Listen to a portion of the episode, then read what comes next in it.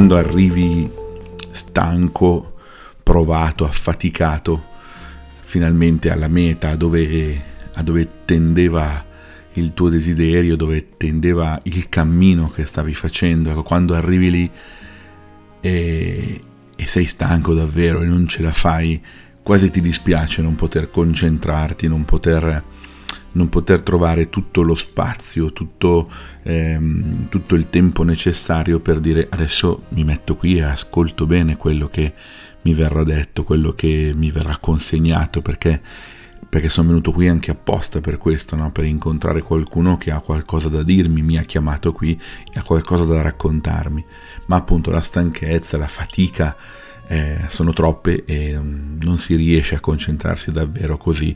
Sì, certo senti quelle parole, magari qualche passaggio ti colpisce anche eh, in particolare, però in realtà poi sfuggono perché appunto non, non c'era la condizione ottimale per mettersi in ascolto.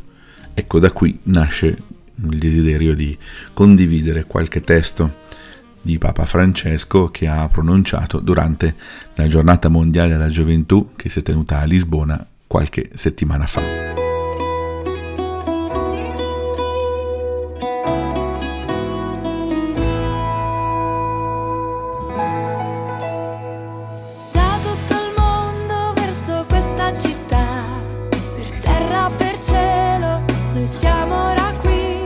ho selezionato quattro testi che mm, mi sono sembrati così a una lettura eh, un po' più attenta, un po' più calma, eh, significativi da poter riprendere in mano e, eh, e guardarli con più profondità. Ne ho scelti appunto quattro, l'omelia eh, durante i vespri eh, celebrati con eh, religiosi, consacrati, preti, il 2 agosto, il discorso alla cerimonia di accoglienza del 3 di agosto e poi beh, non potevo non prendere in considerazione il discorso alla veglia con i giovani al campo di grazia il 5 di agosto alla sera e eh, l'omelia della messa della domenica del 6 di agosto. Ecco questi quattro testi che appunto mi sono sembrati interessanti perché tratteggiano eh, quasi un, una sorta di cammino, questa volta non, non, fisico, non fatto con proprio le gambe, ma fatto più con, con il cuore. Non li prendo in ordine, così come li ho detti e così come sono stati pronunciati, ma faccio una mh, mm, veloce variazione e parto dal, um, dal discorso eh, durante la cerimonia di accoglienza, perché penso sia proprio il, il punto di partenza. No?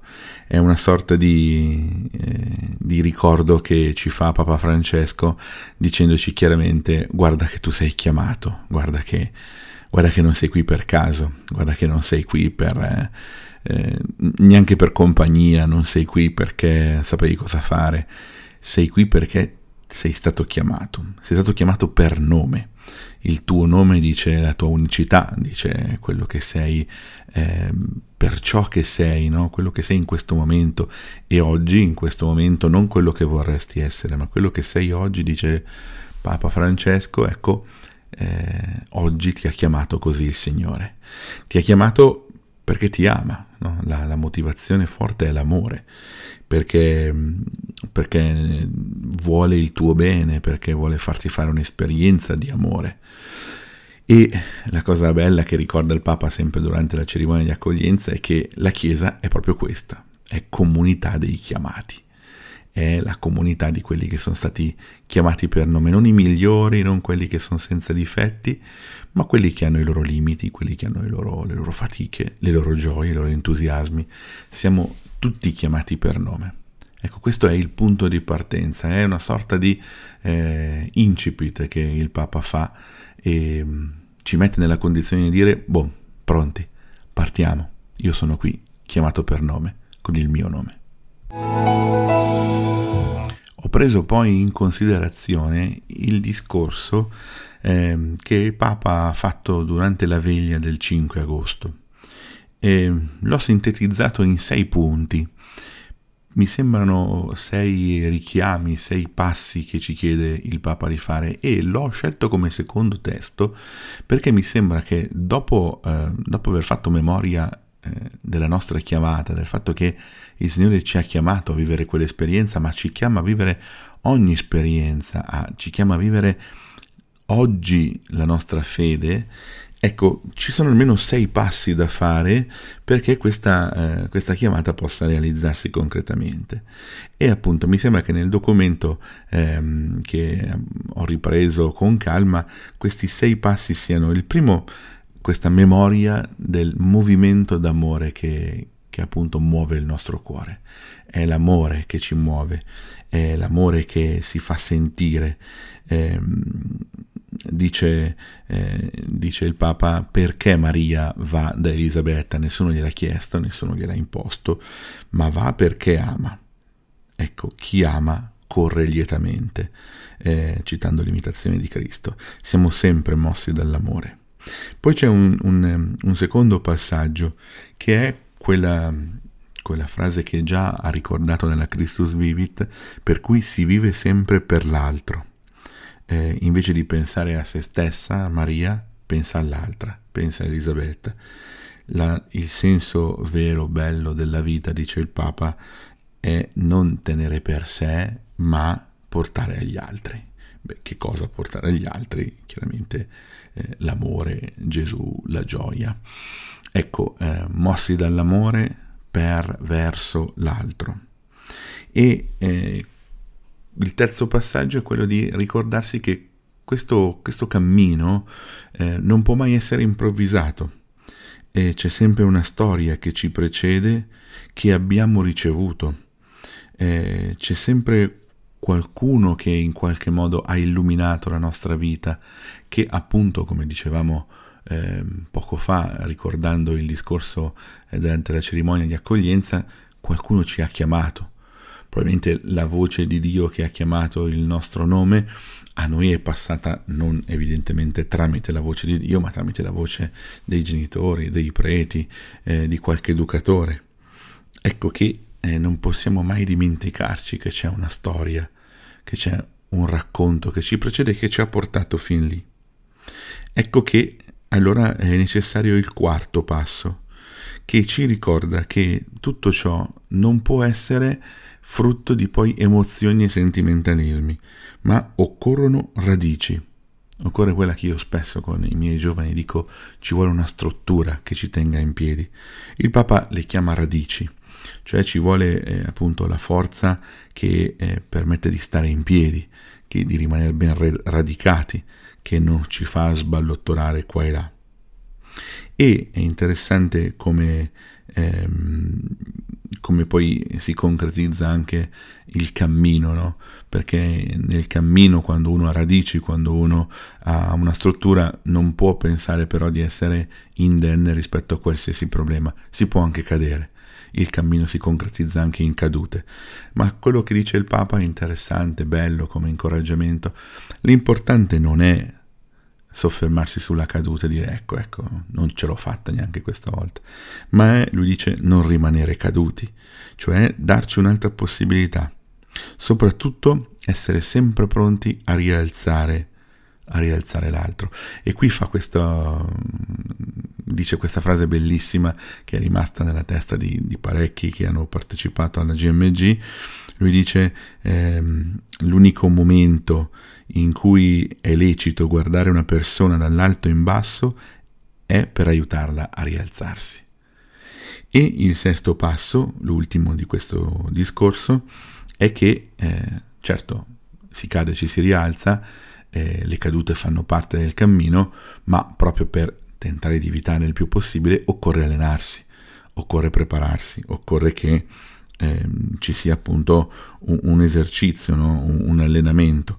Eh, se cado mi rialzo, certamente qualcuno mi aiuterà a rialzarmi, non bisogna rimanere caduti, ma certo occorre allenarsi, occorre camminare, camminare, occorre fare tutti quegli esercizi che servono appunto alla nostra vita perché il cammino possa funzionare bene.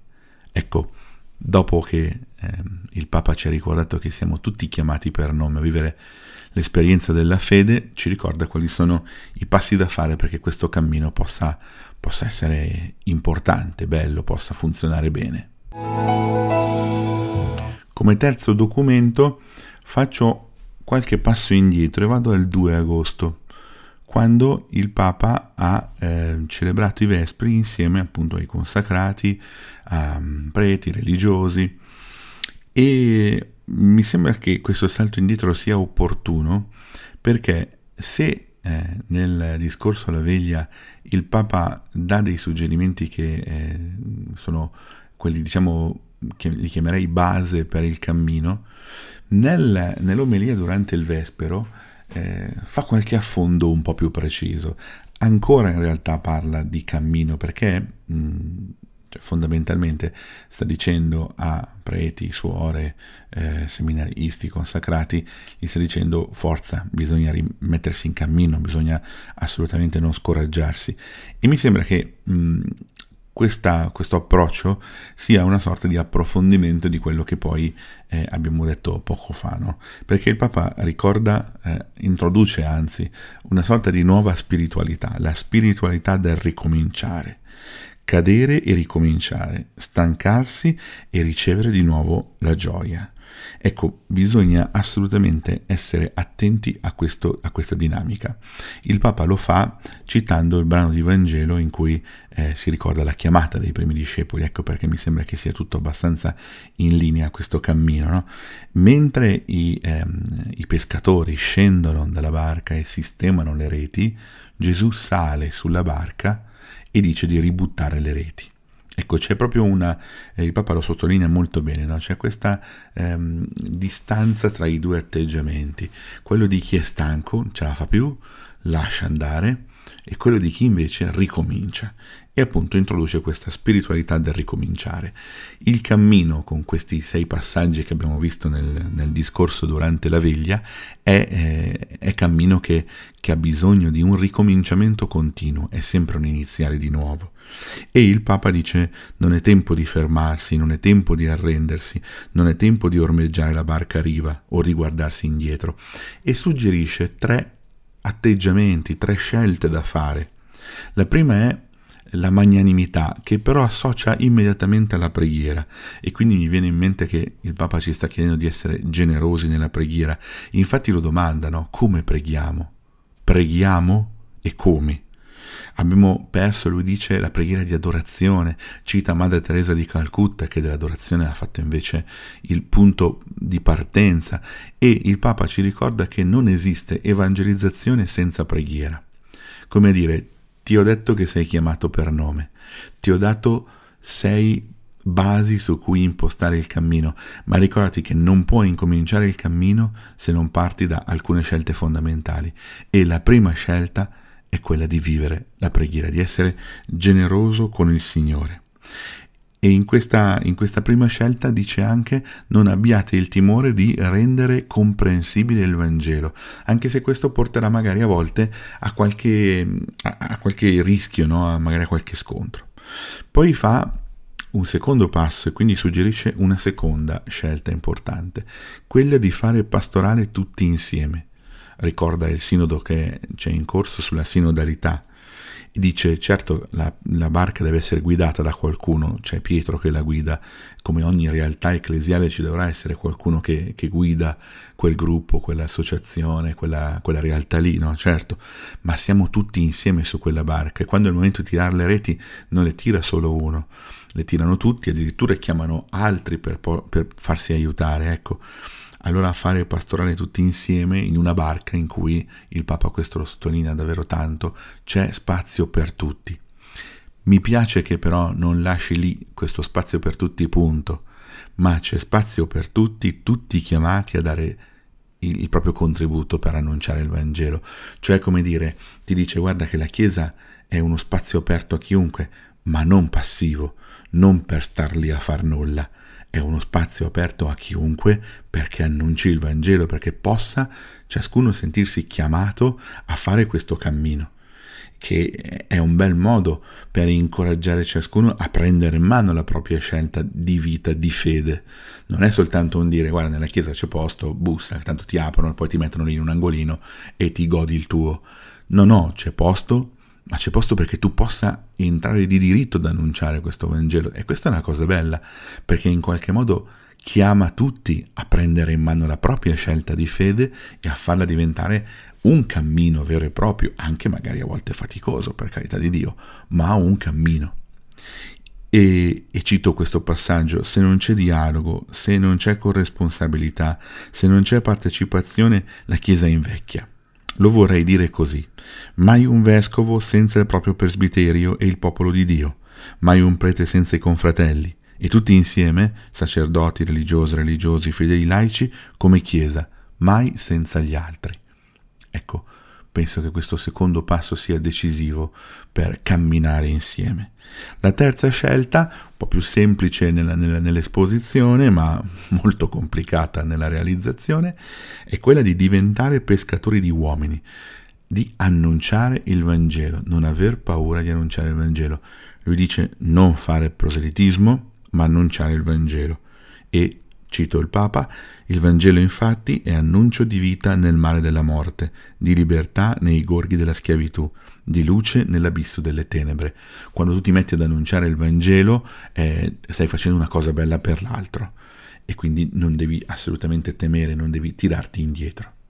Ecco, questo terzo quadro dato da questa omelia durante il vespero del 2 agosto mi sembra che ci porti a, ad avere ora tutti gli elementi perché questo cammino si compia nel migliore dei modi sentendosi chiamati per nome a viverlo in prima persona.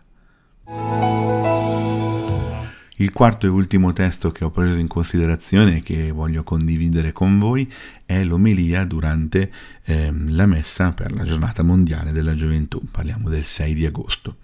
Il Vangelo è quello della trasfigurazione e il Papa ci pone questa domanda, ci dice eh, adesso, adesso cosa portiamo con noi ritornando alla vita quotidiana? Ecco, c'è sempre un rischio, io questo lo, lo dico spessissimo, quello di vivere eh, alcuni eventi come la GMG in maniera, eh, cioè caricandoli anche fin troppo di aspettative. E Certo è un evento grande, un milione e mezzo di persone, tutti lì insieme a pregare, tutti insieme lì perché chiamati per nome, no? come ci ricordava proprio il Papa. Eppure poi ci deve essere un, deve essere un poi. E, um, il rischio a volte è quello di caricare davvero tanto quell'episodio lì della vita, ma poi di non rendersi conto che ci deve essere un, una continuazione. E il Papa ha questa preoccupazione, come a dire, vi ho detto come camminare, vi ho detto come vivere il cammino, ora voi siete qui a godere di questo, di questo passaggio, eh, attraversare così questo, questo primo pezzettino della vostra vita per diventare davvero testimoni del Vangelo e come portare a casa l'entusiasmo perché non cessi di essere tale. E suggerisce tre atteggiamenti che che prende proprio dal brano di Vangelo, brillare, ascoltare non temere. Ecco, parla di brillare e dice noi diventiamo luce quando eh, siamo capaci di amare Gesù, quando facciamo cose per gli altri, quando ci mettiamo a servizio, la nostra vita diventa luminosa.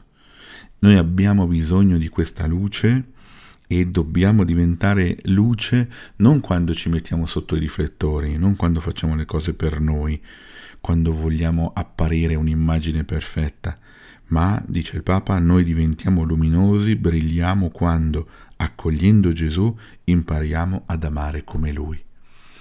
Ecco, questo è il primo, il primo elemento da portare a casa per iniziare con entusiasmo il cammino.